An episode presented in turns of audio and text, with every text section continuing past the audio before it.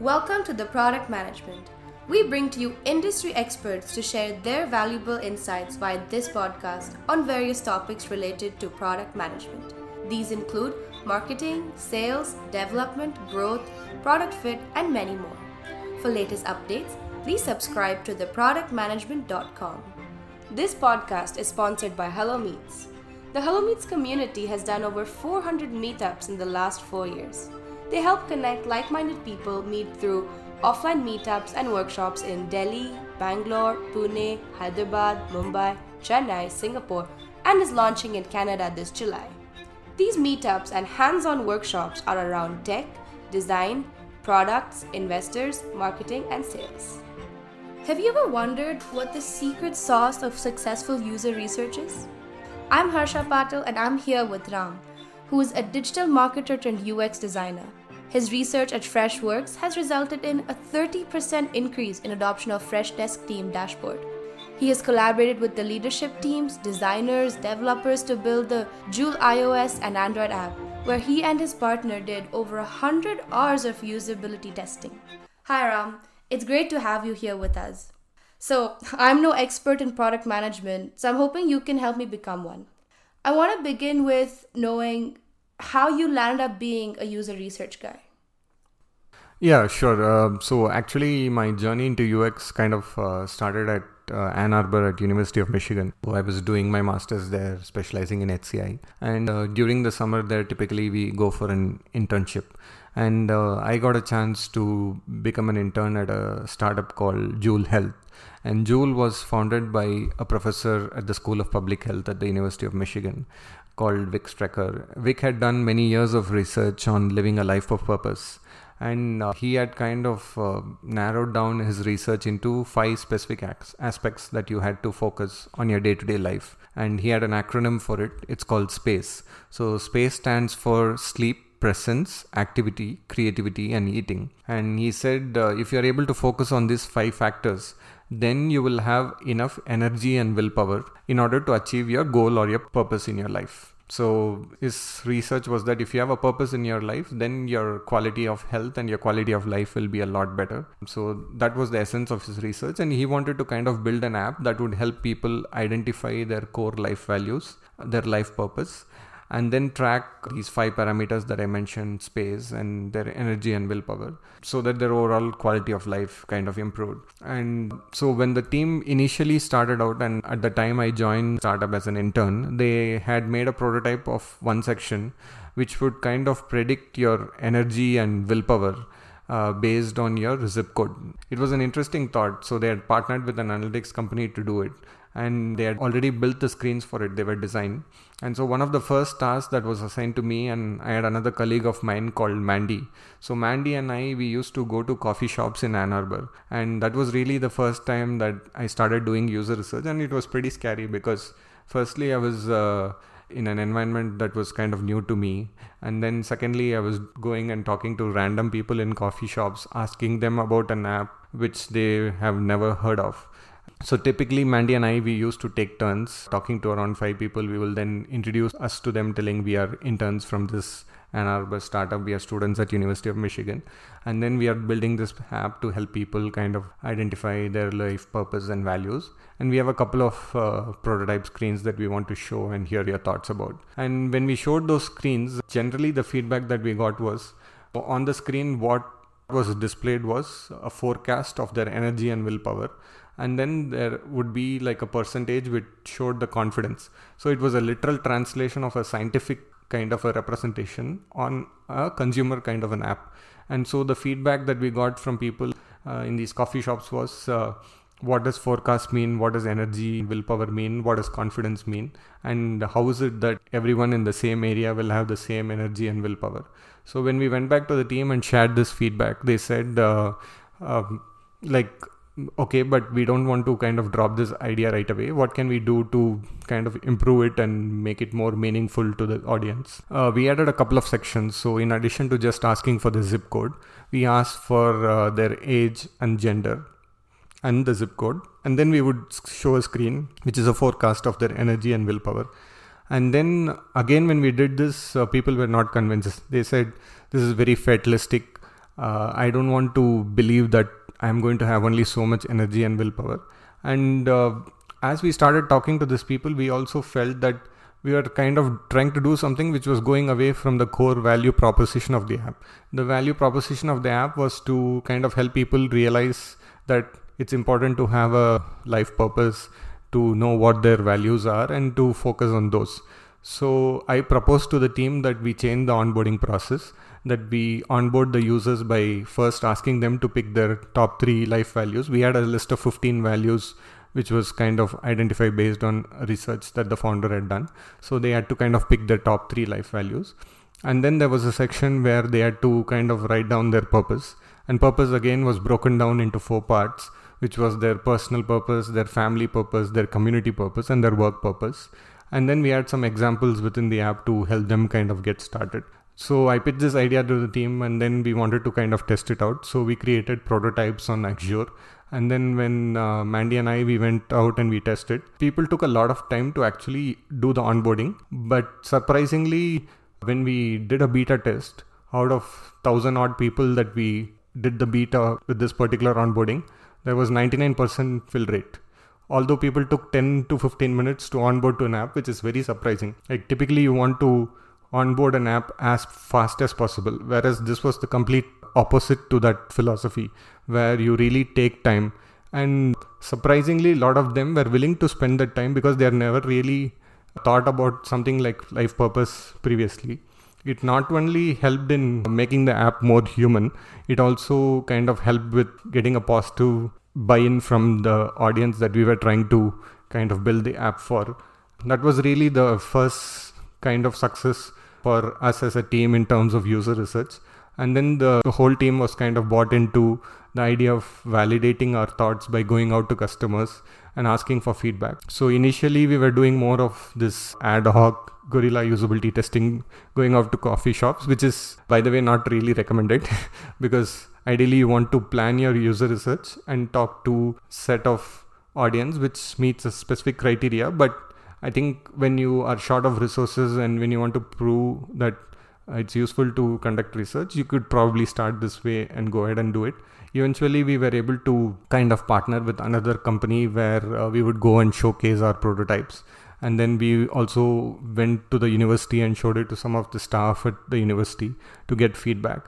But yeah that's kind of the way how i got started as a ux designer and a researcher. And that really kind of uh, paved my interest towards user research because i realized that rather than building product uh, based on certain assumptions of a set of small people within the organization it's uh, better to go and test your ideas and be proven wrong early rather than build the product and then realize that something that you have built is not really uh, going to work.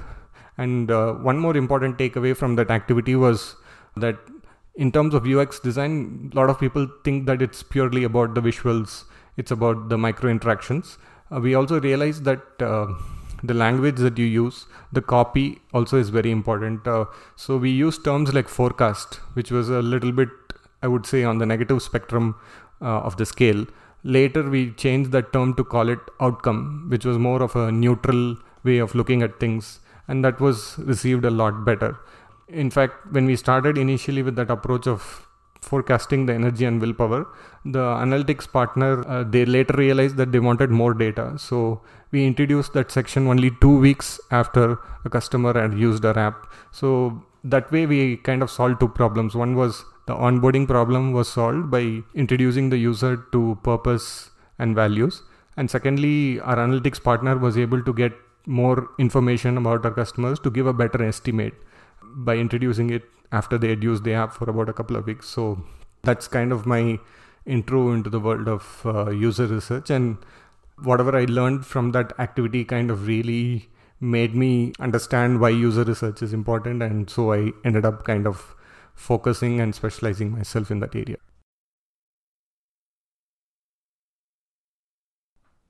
Question two.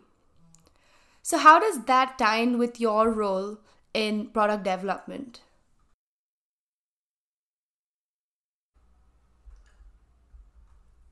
Detailed payroll uh, role in the product.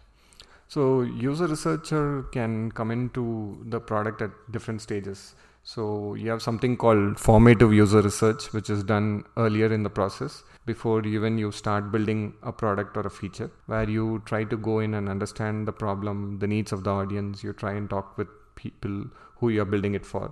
You identify specific segments of people that you want to build the product for.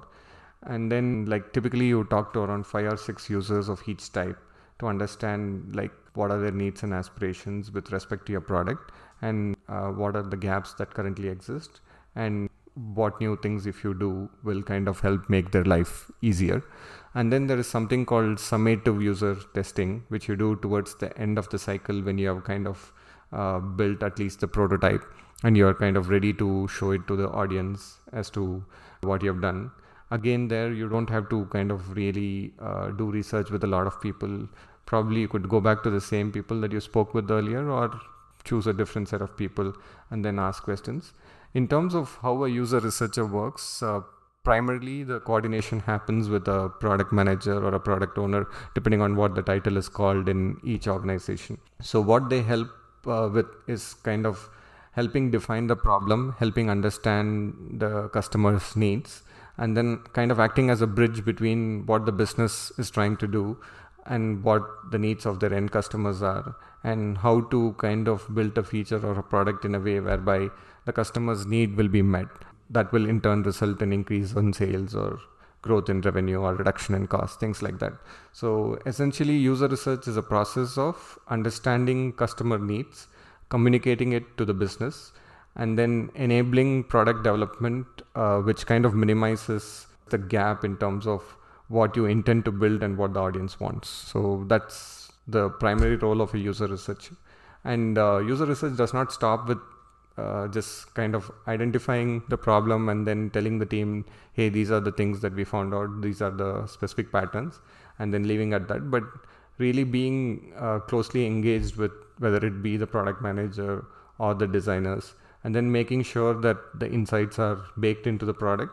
And once the product is built, to kind of get it out to the market and then test it to check what the assumptions and the insights that have been bought from the research done earlier are they really valid and it's a continuous process of iteration so you might have a v1 at the end of a specific timeline but you really go back and try to see if there are more things that you can improve uh, to make the customer's life better and to improve the product perception as a whole as there are several building blocks to create the right product. Can you tell us a little bit about why user research becomes important in creating these products? So, like I was telling earlier about what the role of a user researcher is, the main reason why we need to do user research is to really know that we are building the right product. I mean, we cannot be 100% sure, but we need to kind of minimize uh, the extent of surprise that we might have after building something and then realizing, hey, the market doesn't really want what we are kind of trying to build. So there have been a lot of instances of kind of companies going ahead and launching products and then realizing like this is not really working. And uh, even in organizations that I've worked in, there have been cases where we kind of intend to set out and build something which we think might be useful for our customers. And then once we actually build it, either the adoption is low or it's something that they don't really want. So there's a lot of cost that goes into building features and products.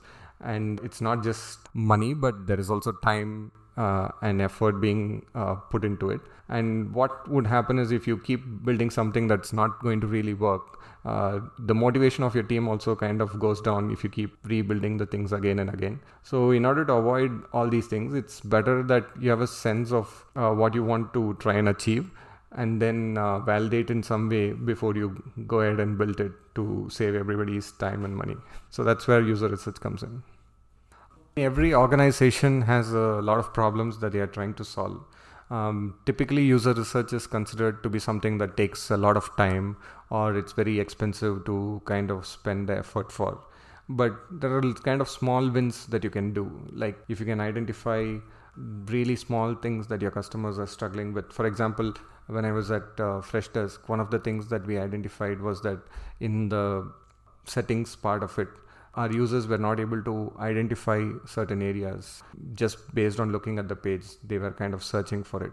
So simple things like that, if you're able to identify and if you're able to tell your product team like these are things that our customers are struggling with, and if you're able to provide evidence for it, and to make it in a way where you're not really trying to find fault with the team, rather you're trying to help the team improve from where they are to where they could be.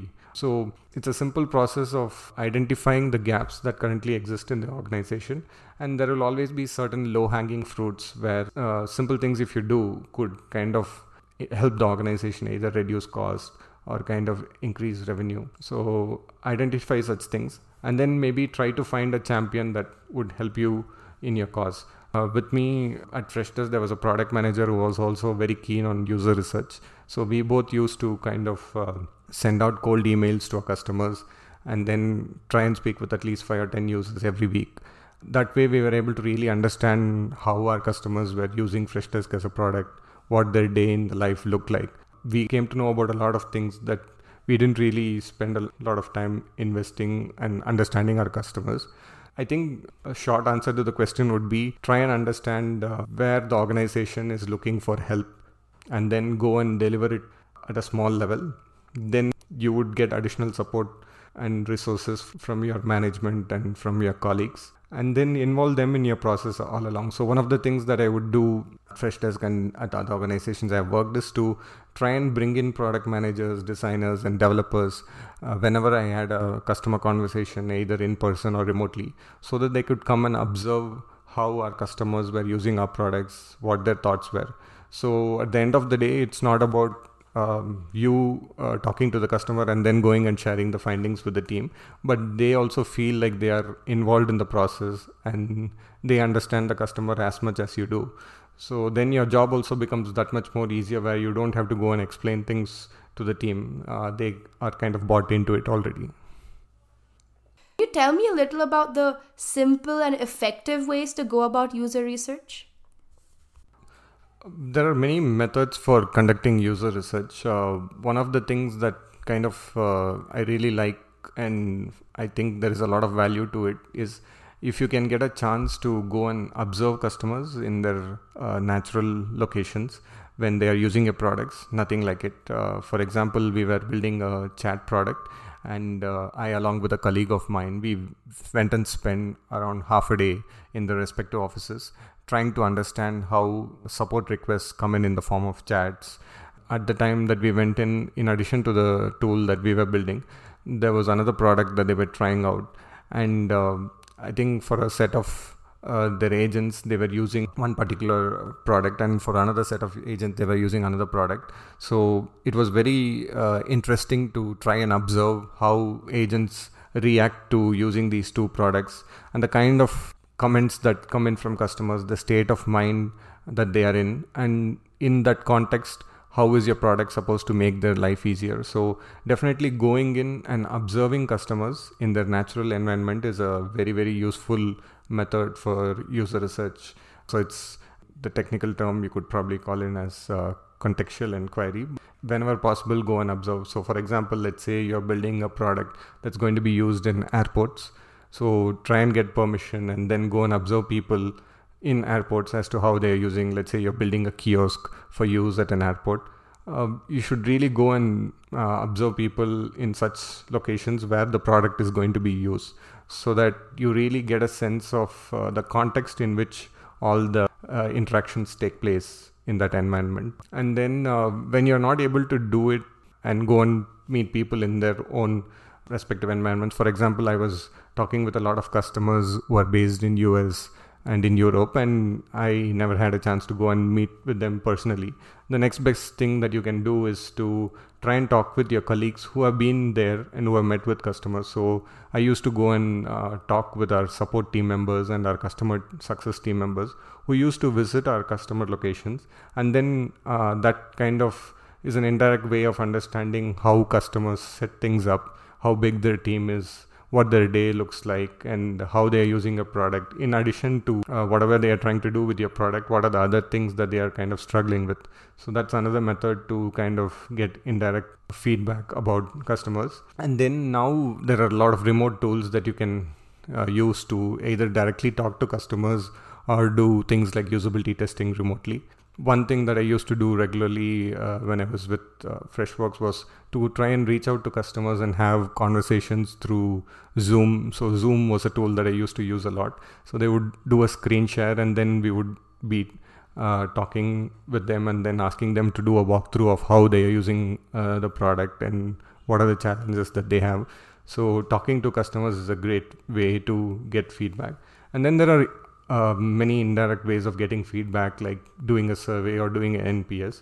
So I think it's uh, depending on the context, the time that you have, the budget that you have. There are many re- user research methods that you can adopt to get feedback.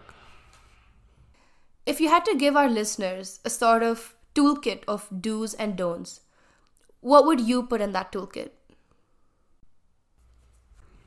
Um, so one of the most important uh, attributes that somebody needs to do user research is to try and stay as neutral as possible, which can be challenging if you keep talking with a lot of customers and you start observing and understanding insights.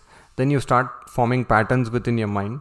So, a very, very important thing, but very challenging thing to do is to stay neutral and to avoid biases as much as possible. Kind of a easy way to do it or a trick to do it is whenever you're framing questions to try and frame them as open-ended questions whereby you adopt a learner's attitude in order to understand your audience. So one of the things that i observed initially when i had product managers on calls with customers was that rather than trying to understand what the customers are telling they would uh, jump in and try to defend uh, the decisions that are made um, so if they have built a feature and the customer says I'm struggling with the X or Y, then they'll tell, hey, did you try this or did you try that?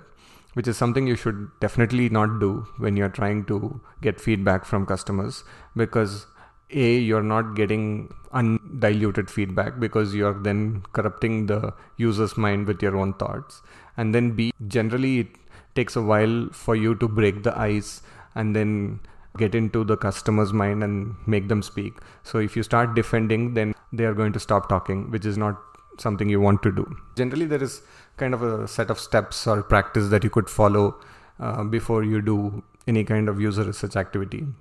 So the first thing that I always do is to go and talk to the stakeholders. So which would be your product manager or uh, it would be your designer, whoever it is in your team that is asking for help with user research. So you try and go and talk to them to know what they understand about the problem. What is all the information that they have collected so far about the problem? For example, one time I think we were working on kind of redesigning a report. So we went in and took a look at all the support tickets that had come in with respect to that particular feature. Then we went and spoke with the support team who were getting kind of feedback about that particular report. Then we also emailed a few customers to try and understand what were like kind of the preliminary challenges that they were facing. And then you come up with something called a discussion guide which is more like kind of a script that you want to follow when you want to do your user research. So in that you kind of start off with uh, like an introduction which says who you are um, I would typically start out by saying I'm a user researcher at this organization, and along with me, I have the product manager and the product designer. We are going to probably have a conversation for about 30 minutes or so, and this would be the agenda for the conversation. There are no right or wrong answers. We are just trying to understand uh, who you are as a person and how you are trying to use your product, and what are some of the challenges that they have. Then you kind of go in and then ask them about their team, what their day looks like, things like that then you jump into specific questions. Let's say if your research is about uh, a report or a dashboard, then you start asking questions specific to that, and you try and keep your questions as as open as possible, rather than telling like, why do you think our dashboard is good or why do you think our dashboard is bad. You should try and frame it as something like, what do you think about our dashboard? So you can clearly see there is a difference between the first one which says, why do you think our dashboard is good and the other question it says what do you think about a dashboard? It's more neutral it's more open. So try and keep things as neutral and open as possible. Try not to be influenced by the earlier conversations that you have had. And then it's useful to identify a set of people who are similar. So let's say you're building a feature which is intended for a team of size 10 or more then you should not be talking to a team which is two member and then talking to another team which is 10 member and then talking to another team which is 60 members. So you try and find a set of audience which are similar. So if you talk to five or six people of that type then you're able to understand uh, what are their common concerns so that you don't have to go and talk to a large set of people. So the thing with uh, qualitative user research is that it's not research at a scale it's research with a purpose. That's how i would call it and uh, to get more out of it you need to try and find a homogeneous set of people that you can go and talk to. And then uh, another important thing which you can do is to have kind of a discussion immediately after you have done a call or visited a customer's place to try and take notes and exchange notes with your colleagues to make sure that you don't forget everything that you have captured during that session and then once you have uh, gathered all the insights, let's say after talking to five or 10 customers, you do uh, something called affinity mapping, where you try and start finding patterns from all the conversations and discussions that you have had. And you try and identify like five or six things that are kind of common from all the discussions that you have had so far. And those would be your insights or takeaway from the research that you have done. Whenever possible, try and record these conversations, of course, with the permission of the user. Let them know that you're going to be recording these conversations, whether it's in the form of an audio or in the form of a video. And it helps in a couple of ways. One, because you won't be remembering everything that you talked about. So rather than focusing on trying to take notes while you're talking with the customer, you can focus on the questions that you want to ask. So that really helps. And then another way it helps is for you to share it as evidence with your team. So we used to have an internal uh, communication platform called Workplace. And one of the things that really worked for me was to try and make two minute videos from hour long conversations that I had. Uh, which kind of highlighted some of the key things that came out of the conversation, and especially if the client has done a screen share. Uh, then you will be able to put across your point more effectively from the audio recording or the video recording rather than putting it as your own thoughts. So that really helps. And then uh, try to involve the stakeholders as much as possible in the research process. Like I mentioned earlier, uh, rather than trying to think of research as something that you do and then publish it to the team, think of it as a collaborative activity where you need the support of team members to get both buy-in as well as to see the impact of your research on the product. So if you're not involving the product manager or the designer or, or even the developer, then uh, what they are hearing is only one side of the story. They are not hearing the complete voice of the customer. So try to involve them in the process as much as possible. I mean, of course, there are many tips and tricks and tools of the trade, but I think these are some basic guidelines that you probably need to keep in mind uh, when you're planning to do research. Okay, so I'm sure now there'll be various types of data that gets gathered. Can you tell me about how one interprets the quantitative data through user research? So I think most product companies tend to have some kind of analytics tool embedded into their product to try and understand more about their customers, which is really great. But I think uh, quantitative uh, information or analytics tells you only one part of the story. It tells you the what uh, for example, I think in one of the organizations that I was a part of, we were using a tool called FullStory to record customer sessions. When we actually went in and looked at the data, we were just seeing what they were doing without really having a clue about why they were doing what they were doing. So, in order to understand the why part of it, it's really important to reach out to customers and then try and understand why they are doing what they are doing. And it can also be in the form of indirect. Uh, information that you get from customers either through support tickets or through emails. But really where qualitative research uh, kind of would help is to make use of the analytic tools in a way where you narrow the scope of the research. For example uh, one of the features that i worked on was regarding the contacts and company section of the product that i was helping with research for. And what we did is go and identify 100 power users of the contacts and company section. So we were able to narrow down uh, the people that use that particular section the most. And then we sent out an email to them saying, hey, we noticed that we are using this section um, really frequently. We want to have a chat with you to try and understand uh, why is it you're going to that particular section. Around 15, 20 customers responded to that. And then we were able to ask them uh, questions in depth about uh, what was their goal when they went into that particular section, why they were using it so frequently, and what did they want to get out of it, and what is it that they were uh, missing from it currently. So, which is almost impossible to get just by looking at analytics. So, I think analytics is very important, but you need to kind of use it in a way where you can know what type of uh, qualitative research you want to do it. So they both are complementary. They are not like kind of uh, to be used in silos. Now, I know you had a key role that you played while you worked with Freshworks and have a ton of experience from there. I want to know a little more about that. More specifically, can you tell me how they built the beta list and influenced product direction through customer calls? I have actually written about it in a blog in Medium. So if you Google what 100 calls with customers taught me about user research, it should come up. I'll try and share the essence of it uh, as much as I can. So initially, I was part of like a small four member central user research team. And then I started out with uh, researching for our dashboard. So the brief given to me was that our dashboard had really low engagement and we had to try and improve it. And uh, when I started doing that research, we were able to reach out to a few customers uh, who had earlier expressed uh, their interest in seeing the dashboard improved through our forum and through support tickets. And some of our bigger customers who our customer success folks were dealing with, we were able to kind of get hold of them.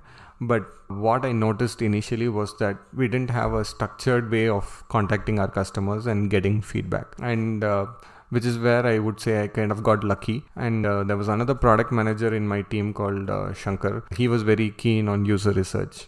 And so what we started doing was we would go to our backend folks and then try and get a list of customers who satisfied a particular criteria. For example, let's say there were a set of people who were trying to use Freshdesk, reach out to their respective customers and so would probably be using the contact section very heavily. So we would identify some people of that type.